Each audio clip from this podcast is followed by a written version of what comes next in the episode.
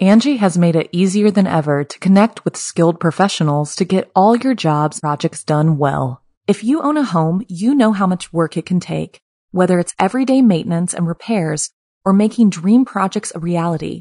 It can be hard just to know where to start, but now all you need to do is Angi that and find a skilled local pro who will deliver the quality and expertise you need. Angi has over 20 years of home service experience, and they've combined it with new tools to simplify the whole process.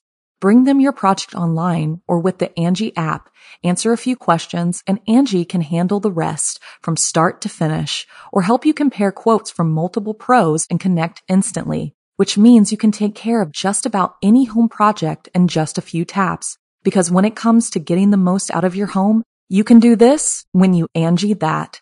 Download the free Angi mobile app today or visit Angi.com. That's A-N-G-I dot com. G'day mates, it's Be. Busta here.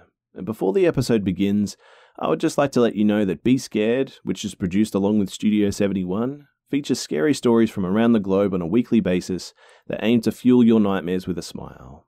And if you enjoy the podcast, it would be great if you could hit that subscribe button and drop a review. Thanks for listening, guys. And without further ado, let's begin.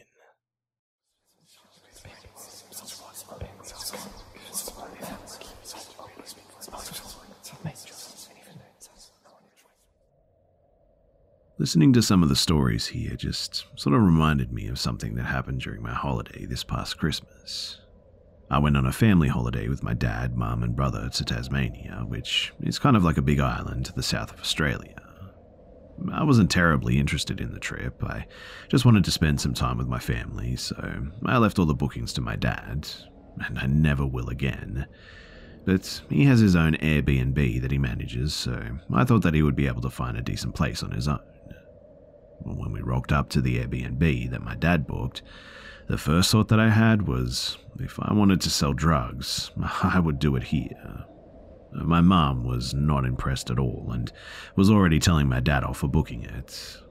I didn't say anything though. I mean, maybe the inside is nicer, who knows. But boy, was it a dingy little house. The paint was peeling, the roof was rusty, there were plants overgrown to the side of the building. Imagine that it's grown into the actual foundation and the wooden planks as well. There were three entrances as well. The first one I worked out was the entrance for the host, it looked okay, I guess. Not as bad as our entrance, a little tinier. It went downstairs, so we figured that after a while the host most likely lived below us. The second looked like it was the main entrance to the house, but it was sealed shut. The door looked like it would break down if anyone was to even push on it slightly, and was obviously unused. The third was ours, and aside from the overgrown plants, it was fairly normal, I suppose. But from the looks of it, we figured out later that it looked like the host had divided the house up somehow. She must have lived below. We live upstairs, but there was one half of the house upstairs that wasn't accounted for. Hard to explain, but the space we occupied only accounted for maybe half the house, and it only went up to the main entrance that I spoke of, which is the middle of the house. We checked in, just grabbed the keys. The host has never contacted us at this point and all was well on the inside. It did look a little old, but wasn't creepy from the get go. I did notice some odd things, though. I only mentioned this to my dad, but uh, there were a bunch of antique instruments displayed at the entrance, and right on the top of one of the pianos were three things that looked like urns. Now, to explain, I'm of Chinese descent, and these urns really freaked me out. Some people think that they're for displaying, but we used to store dead people's ashes and things like this, so I really, really didn't like them being there.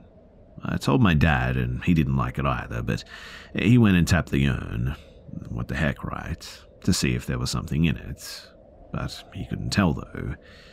He did mention, though, that the one that he tapped was definitely used for ashes before. It had scripts on it for, like, safe passages to heavens and stuff, from what I could make out. But after I stopped freaking out, I went and picked the first dibs on the biggest room as per my usual, but then noticed that there were heaps of mirrors around the room. Again, too, uh, another thing. not sure if it's a Chinese thing or not, but we don't like sleeping with mirrors facing us when we're in bed if we can help it. So I went to move one of them, which was smack bang in the front of the bed. It was leaning against a door, and when I took the mirror away, the door actually opened ajar a little. That freaked me out a bit. I got my dad, and we decided that it was better that I slept with my mum in another room, and he would take this room with my brother. There was another room, but it's getting long, so let's skip that bit. So again, my dad being dad, he opened the door a little and shouted hello before I told him to shut up. I had a peek inside, but couldn't make out much, only that it was dusty and seemed to be a part of the other half of the house. But my dad, soon after, put a chair and his suitcase on top of it in front of the door to keep it shut. So, fast forward that night, everyone was sleepy and went to bed. I stayed up a little because I had some emails from work to catch up on, and I went to work in the living room area. And at one point in the night, I would say around 11:30, I remember there were a few thumps on the roof. It sounded like maybe somebody's footsteps, then followed by the loudest and most horrendous sound. It sounded like a train was on top of me, it was screeching like steel on steel, and it lasted for maybe 30 seconds. I literally froze at that point, didn't know what to do or what was going on. Thought my dad would come and check me, but no one ever did. I didn't say anything until the next morning because I thought that, well, maybe I imagined it out of tiredness or something. But the following night, the same thing happened, except I was in bed this time, just got into it as well, so not asleep yet. And it was around the same time that the exact same noise started up again. My mum woke up but was frozen like me. Dad came to check on us, but we were all just frozen there listening to this noise, wondering what the heck it was. After it stopped, we were freaked out, but managed to sort of shrug it off, and we all just went to sleep but before I fell asleep, I distinctly remember hearing some faint thumps that stopped shortly after it started. The next morning comes, though, and we kind of had a meeting of some sorts to discuss this. And this is when I told them about the first night before. We were extremely unsettled at this point, and luckily it was checkout day, so we just got out of there and we never really found out what it was. But here's the creepy part. So after we packed up and we were well away from the place, Dad was driving, but he looked really disturbed, so I asked him if he was okay.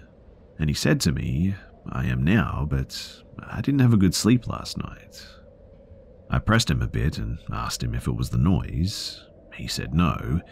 That didn't bother him much compared to another thing he experienced. What was bothering him most was that when he left for our tour on the second day, he still had his suitcase on top of the chair blocking the door to his room. He had just showered, so he also left the towel on the chair to hang, and he said that when he came back, he noticed that the door was slightly ajar, the chair had moved slightly, and the towel was now on the floor, as if someone had tried to push it from the other side, but unsuccessfully after they noticed that there was a lot of stuff on the other end. I forced him to ask the host about the noise in the door, and she replied that the door was the door to her art room and that the noise was just a possum on the roof. I really don't believe her though, because the noise was not something an animal or perhaps even a human can make.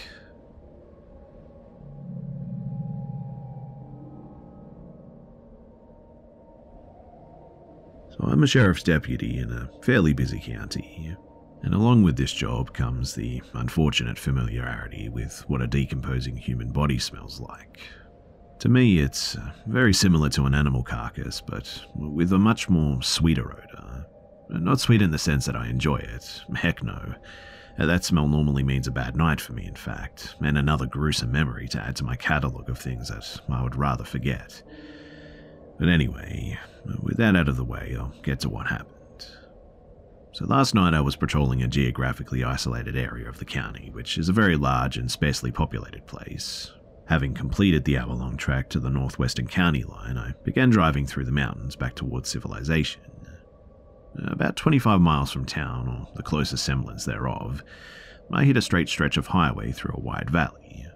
Since the weather was nice, I had my windows rolled down, and as I passed the entrance of an old logging road, that familiar smell of sweet rot suddenly just filled my car. Not just a whiff as well, but a cloud of it filled the cab as if there was a weak old human corpse sitting in the front seat next to me. It was all too familiar, but this time there was something else that I just couldn't place. It lingered for a few moments and then went away just as quickly as it had entered. Realizing what I had just smelled, my heart sank and I pulled to the side of the road. I told myself that it was just a dead animal in the ditch and that my mind was playing tricks on me. I turned my car around and drove slowly back towards the logging road. The closer I got, the smell became stronger, and I grew more certain that I was about to find uh, another body. Holding onto a shred of hope that I was wrong, though, I parked my unit on the side of the highway just before the dirt road. I radioed to dispatch, told them my location and that I would be out of my unit for a moment. I didn't say why to avoid an awkward disregard on a possible body on the side of the road, but I shone my flashlight into the ditch and into the encroaching briars and weeds as I walked closer to where I believe the source of the smell was. Once I was a few yards away from the dirt road, I saw the opening of a concrete culvert going under the highway. At this point, the smell was nearly as strong as it was when I had first passed it. The opening of this place was about, I would say, three feet in diameter, just large enough to hide a body inside. I cursed and held my breath as I leaned over and shined my light inside. But when I did, it was just uh, an empty tunnel stretching the width of the highway. Somewhat relieved, I must admit, I just sort of stood there and looked around. It honestly smelled as if I was standing on top of whatever was emanating the odor, though. I searched around the brush for a moment, but I didn't find anything. Thinking now that the origin may be on the opposite side of the highway, I crossed to the other ditch to continue searching. But as I walked away from the other side of the road, the smell grew fainter. I stopped at the opposite end and peeked inside just to double check, but the odor was nearly gone at this point. I stood up and uh, I checked my surroundings when I heard a crack in the brush behind me, and the smell just engulfed me and was even stronger than before. Thinking for a moment that the wind must have shifted, I froze when I realized all of a sudden that the air was dead still. Whether it was fear or something else, a shiver went down my spine. In the distance, I saw headlights coming down the highway, and as the car came near, the motor seemed to move away further into the bushes towards where I had heard the crack. The car stopped, and the passenger rolled down the window and asked if I was all right. I lied, and I told him that I was. I thanked him for checking and walked briskly to my car as they drove away. And after that, I just got the heck away from there. Once I was able to get cell service, I called my friend who was patrolling the opposite side of the county. I explained what happened, trying not to let off that I was spooked.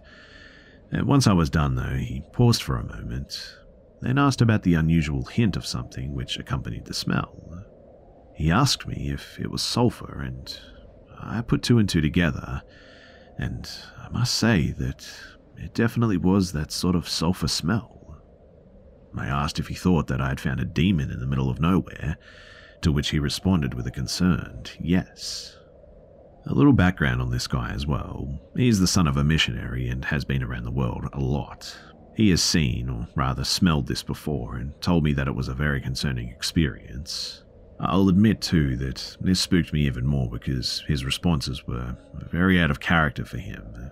Also, I know from experience that this community is very resourceful and provides helpful feedback. So, what the heck do you guys think happened? Has anyone had anything even remotely similar occur to them? There's always the chance of a very scientific explanation, I know that, and I hope that one is out there that could explain it away. If you're familiar with my previous stories, then you know that I've had some other encounters in the past, which included an encounter with a possible possession. I'm open to any advice or guidance, though. I mean, I know how to fight criminals, but an evil spirit? Not so much. And to answer a question that I know is coming, yes, I will be going back there tonight when I get off work.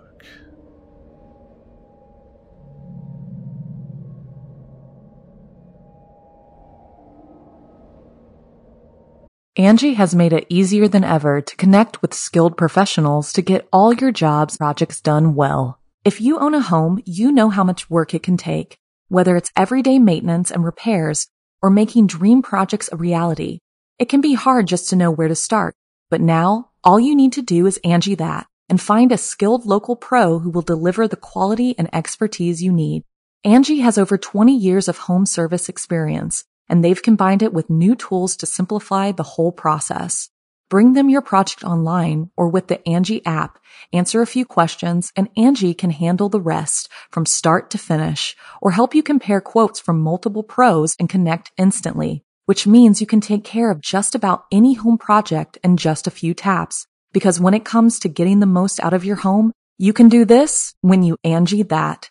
Download the free Angi mobile app today or visit Angi.com. That's A-N-G-I dot com. Apartments.com believes that a dishwasher does more than just clean plates. It turns your whole place into a time machine by turning the time that you would have spent washing dishes into extra time for you. That could mean more time to read, more time to knit, or more time to contemplate the vastness of time itself. With Apartments.com, finding somewhere to live with an elusive dishwashing slash time expanding device is easy. Apartments.com hosts the most rental listings with over 1 million available units. And with comprehensive search tools and instant alerts, you never have to worry about missing out on the perfect place. To find whatever you're searching for and more, visit apartments.com, the place to find a place. In the summer of 2018, I was in a long distance relationship. Not that long, he had only lived about four hours away. That was pretty serious, but also pretty new at the time. My boyfriend, who had driven those four hours to see me on every break that we had from school, essentially begged me to come and visit him in his grandmother's house. I didn't have a car at the time, but I really wanted to impress him and show my dedication to the relationship by going to visit him. So I dropped some coin on a Greyhound bus and I was excited to meet up with him.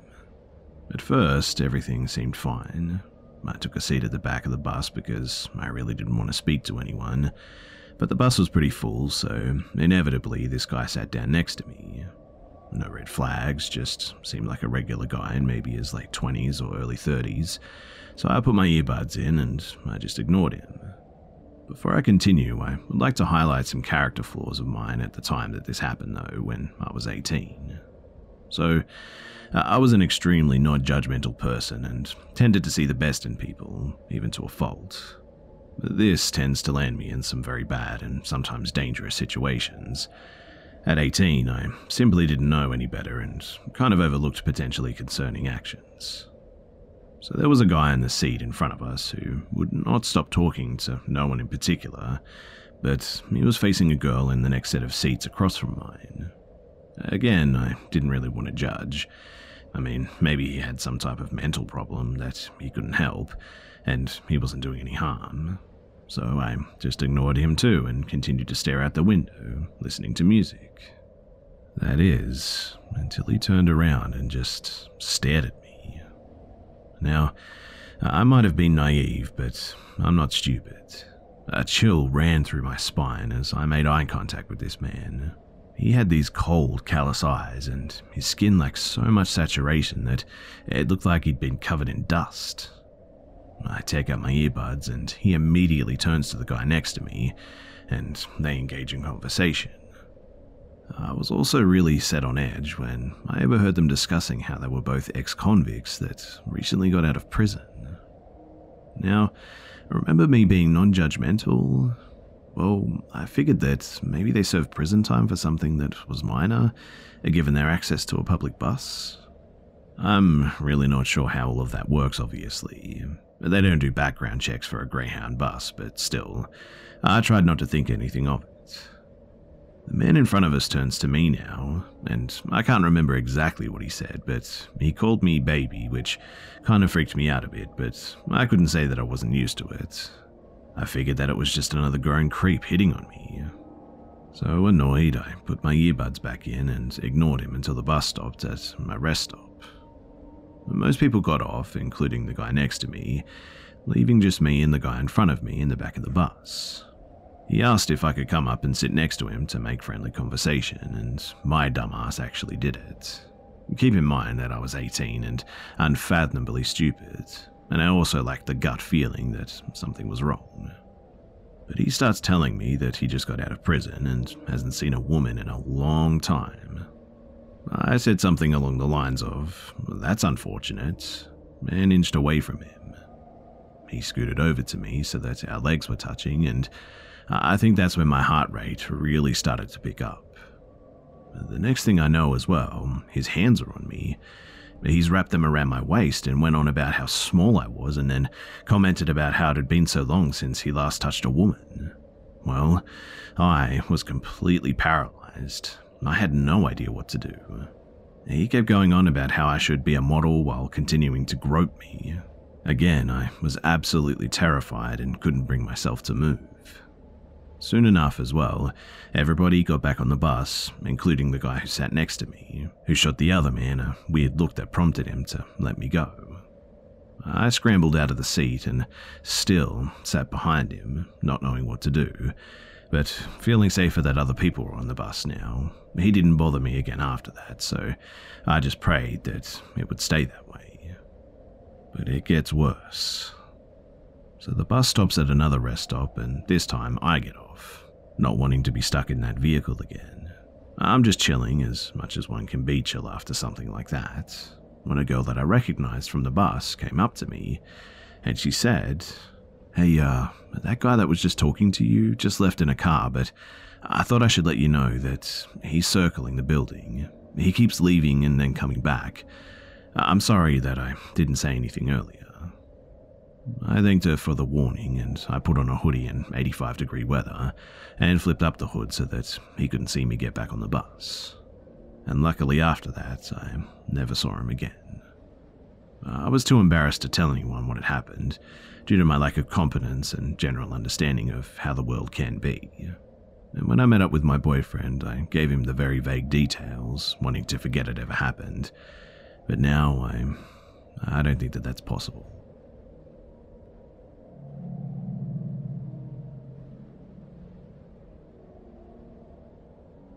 I didn't believe in ghosts for the first 22 years of my life. Always thought that there was some reasonable explanation to hauntings, and honestly, I, I still kind of do. Maybe it's not a ghost, maybe some kind of weird gravitational energy messing with things. I'm not sure, but anyway, here's my story. So, my roommates and I, D, moved out to Colorado with meager savings into a small cabin that was pretty out in the boonies. Our closest neighbours used their cabins as summer homes, so we didn't really have anyone nearby. That's what's cool about living in the mountains, though. There's a sense of, like, total isolation that you won't get anywhere else. You can turn off everything in your living space and hear nothing except the breeze and no highways or car alarms, just nothing. It's very uh, peaceful, to be honest. But after the first week or two in this cabin, Dee and I both began noticing some weird things happening. First was this eerie feeling that we got. Uh, I remember Dee once joking with me that he didn't like being in the cabin alone because it gives him creepy vibes.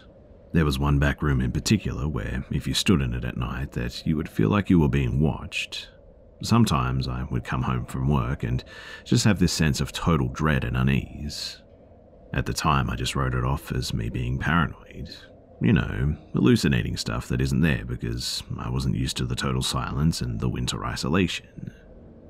But then I started noticing stuff getting moved around as well. One morning, my car keys would be missing, and I'd frantically be searching, only to find them in a really weird spot, like on top of our refrigerator or something like that. I honestly thought that it was D messing with me, but he kept insisting that it wasn't.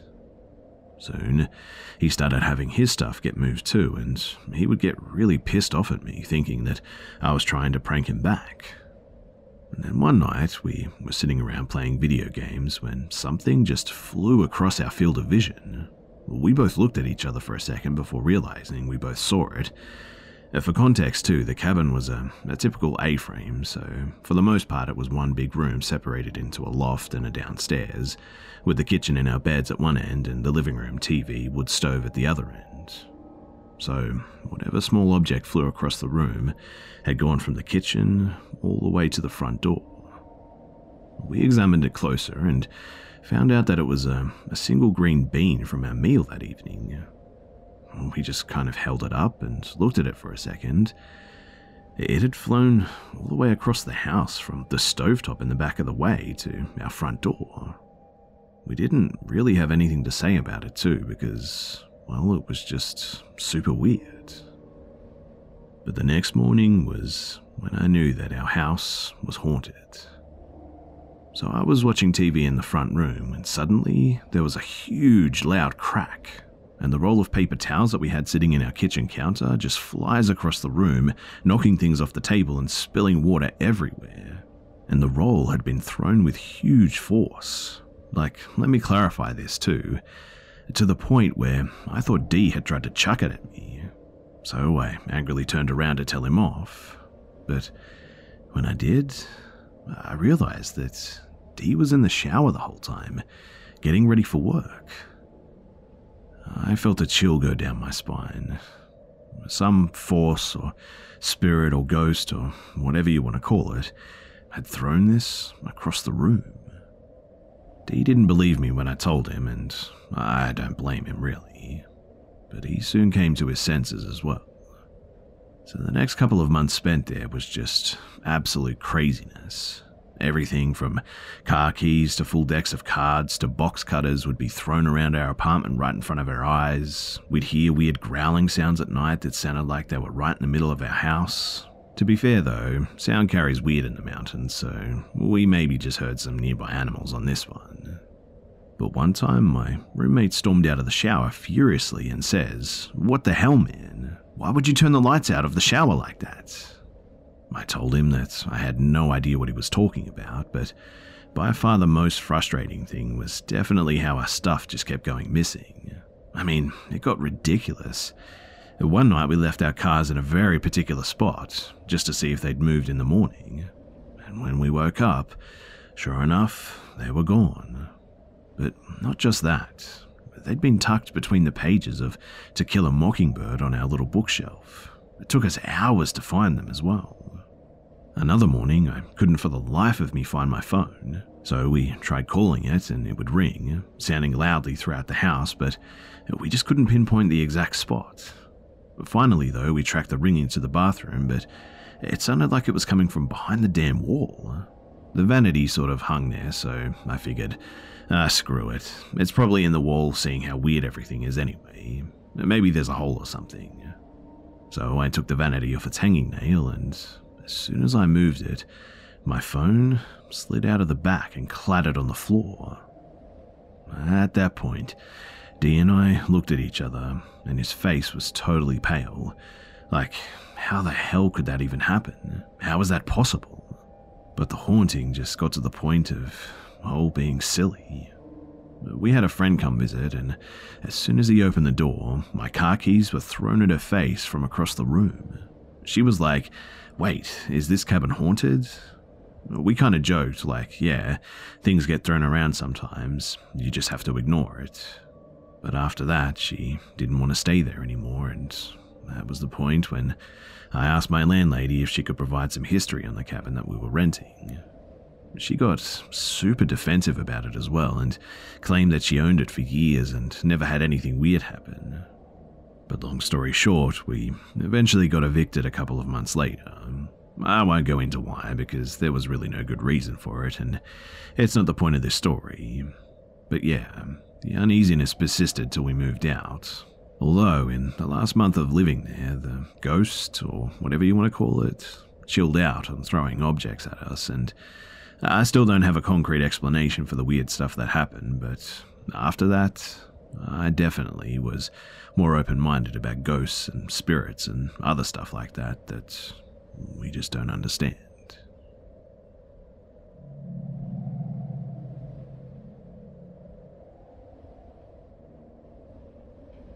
So, before I start this story, I just want to say that I would love if any of you have any sort of explanation to offer for it, and I hope you enjoy. So this happened to me when I was 17, around the time when most of my friends were just getting their driver's license. Well, we all had that rush for cars back then, so it was quite common for us to skip school and go for a ride out of town. The city where I lived is surrounded by forests and two mountains, so we basically had a lot of places to go and chill. And one day, my friend was very excited to show us a place that he had found online, possibly on Reddit or something, for which people said that was quite odd. We looked it up, and apparently it had a reputation for being a bit of a paranormal site.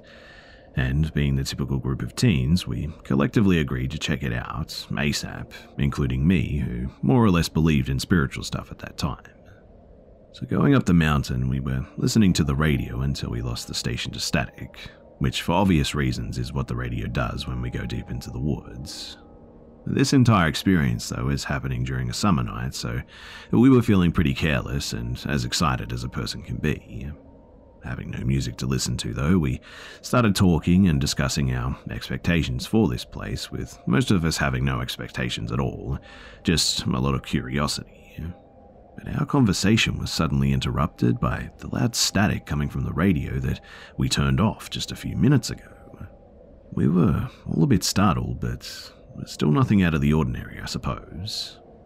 It happens again a few minutes later, and we all looked at the radio because it was definitely still off. We quickly dismissed this as something that radios do for some reason, and again didn't pay much attention, thinking that it was an electrical fault. But the third time that it happened, the driver hit the brakes and stopped the car. He turned to us and yelled, Man, did you hear that? What was that? Claiming that he had heard a voice this time. None of us heard anything except static, but the driver said that he had had enough and he switched the engine off, so there was just no possible way for anything, including the radio, to be working. We sat there like that for a while as well, in pitch blackness, because there were no city lights around us and the forest had covered all other light sources like stars and the moon. You couldn't even distinguish a night sky, that's how dark it was. But then, all of a sudden, the light indicating the radio turning on and soon after, the static came again. I could tell too that we were all feeling a bit anxious by then. Through the static came a female voice as well, singing, and it was almost silent, but you could definitely hear it. For a second, it got louder and then sort of fell back to silent again and then just vanished. But even weirder, the static vanished too. Once we switched the car back on and we turned the headlights on, we observed what seemed to be smudges of fingers all across the windshield. Well, we didn't turn the car around immediately, but I could tell that all of us just wanted to leave. We stopped further on up the hill, took some pictures of the Milky Way, and after that, we just went home. Ever since then, we've speculated about what the heck happened to the radio and the windshield that night. My friends actually went two more times without me to the same place, recording the same, including a, a feeling of a small push once the car was off. But I don't know. What do you guys think? I believe that there could be many logical explanations, but considering the fact that I'm somewhat a person who believes in such stuff and had a bit of an adrenaline rush that night, it's just really hard for me to grasp something rational.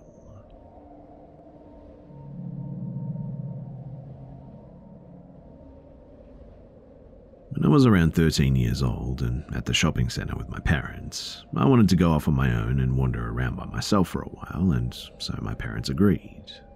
After a little while, I was stopped by a woman in casual clothes, and she told me that she was an undercover cop and uh, I was suspected of shoplifting. Because I was young, I was terrified. I didn't ask her for ID or anything like that. I just didn't know that I could even question authority. She asked to look through my bag, and I let her, insisting that I hadn't stolen anything. She asked me how old I was, who I was there with, and then she asked me something that still sends chills down my spine. Uh, are your parents expecting you to go home with them tonight? I told her, of course they were. Uh, why wouldn't they be? She then insisted that I had to follow her to go and figure out this shoplifting thing, so I went. She was leading me towards the exit, and by the grace of God, before we got there, we luckily bumped into my dad. He asked what was going on, and I told him. As I was explaining the situation, the woman got on her phone and was talking to someone saying things like, Oh, this isn't the right girl then, huh? Then hangs up and says, Sorry, wrong person, and abruptly just walks off. My dad and I just sort of stood there, dumbfounded. When my mum found out about the situation, she was really unimpressed by the way that the undercover cop handled the situation. So she took me to the centre management the next day and complained to them about how I was treated by their undercover cop. When the woman answers, uh, we don't employ undercover cops in this centre. I have no idea what that woman had planned for me, but I thank my lucky stars every day that we ran into my dad.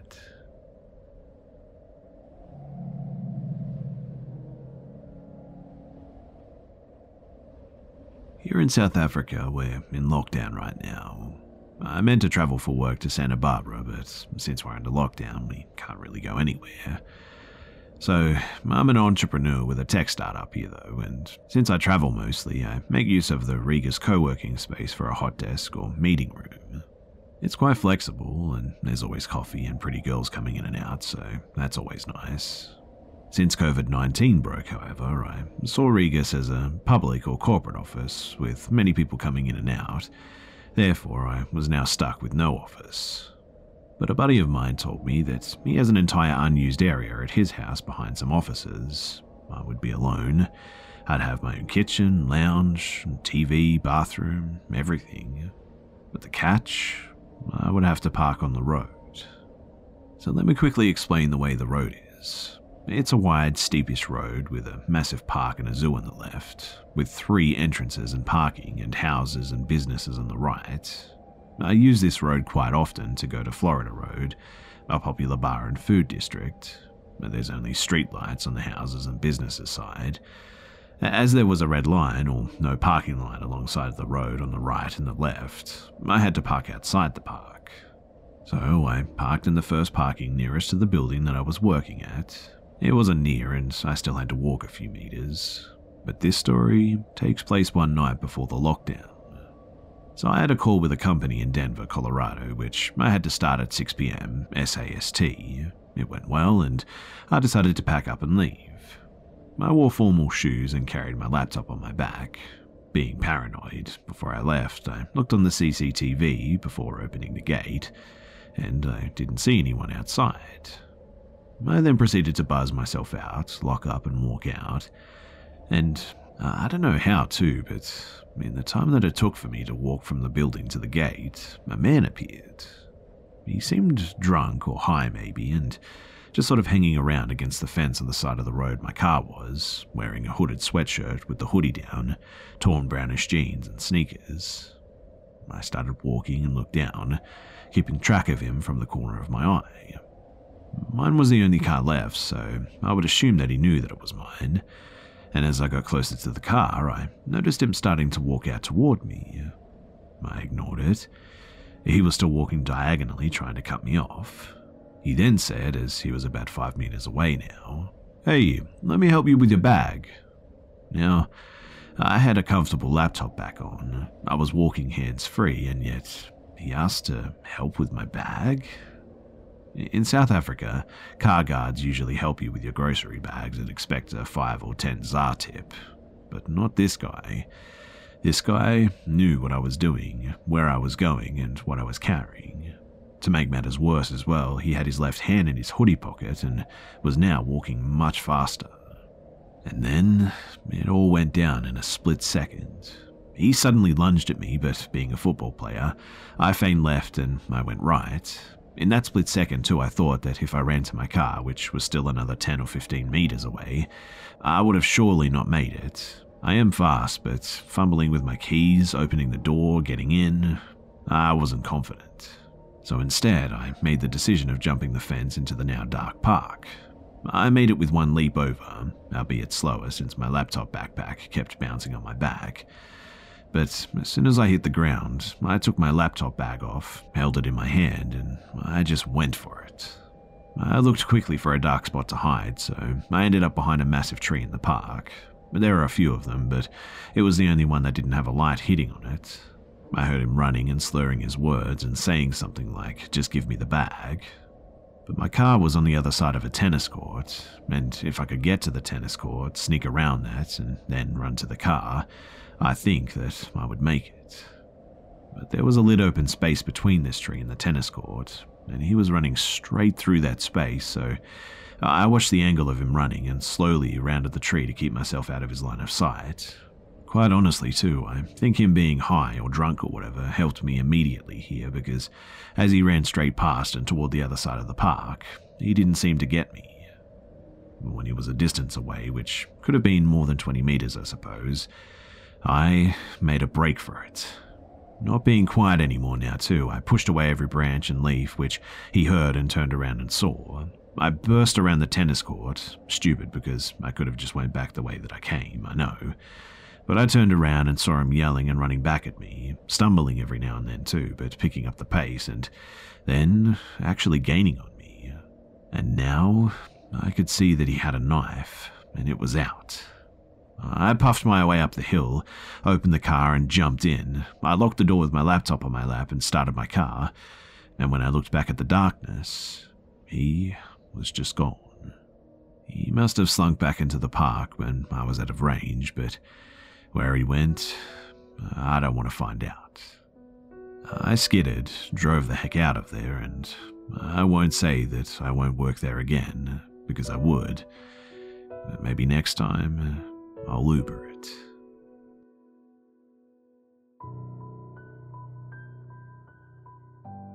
G'day, mates, it's Be. Busta here.